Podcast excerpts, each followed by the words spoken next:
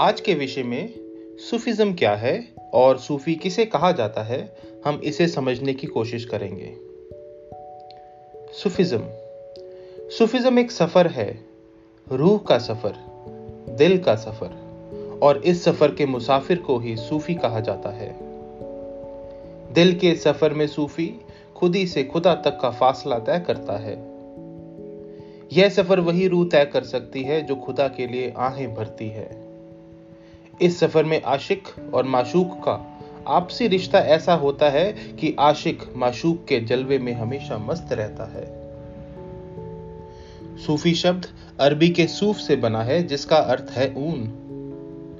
ऐसा माना जाता है कि पीर, पैगंबर, दरवेश ऊनी चोगा पहना करते थे, जो ज़िंदगी में सादगी, दुनिया से बेतल्लुकी और ऐशो इशरत से दूर रहने की निशानी माना जाता था।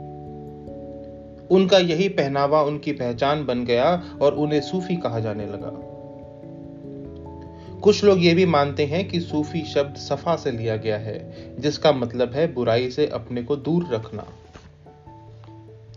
जुन्नून मिस्री का कहना है, सूफी वह है कि जब बोले तो उसकी ज़ुबान से हक निकले और खामोश हो तो उसके जिस्म का एक एक रोम यह गवाही दे कि उसके अंदर दुनिया का कोई लगाव नहीं है, कोई लोभ नहीं है।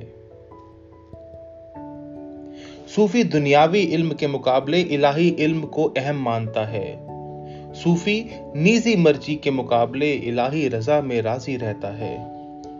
सूफी खुदा के किसी फैसले पर कोई शिकायत नहीं करता। किसी चीज़ की तलब उसे तंग नहीं करती और ना ही किसी चीज़ की ज़रूरत और कमी उसे परेशान करती है। जो खुदा के सिवाय किसी और चीज़ की ख्वाहिश ही नहीं करता, वही सूफी है।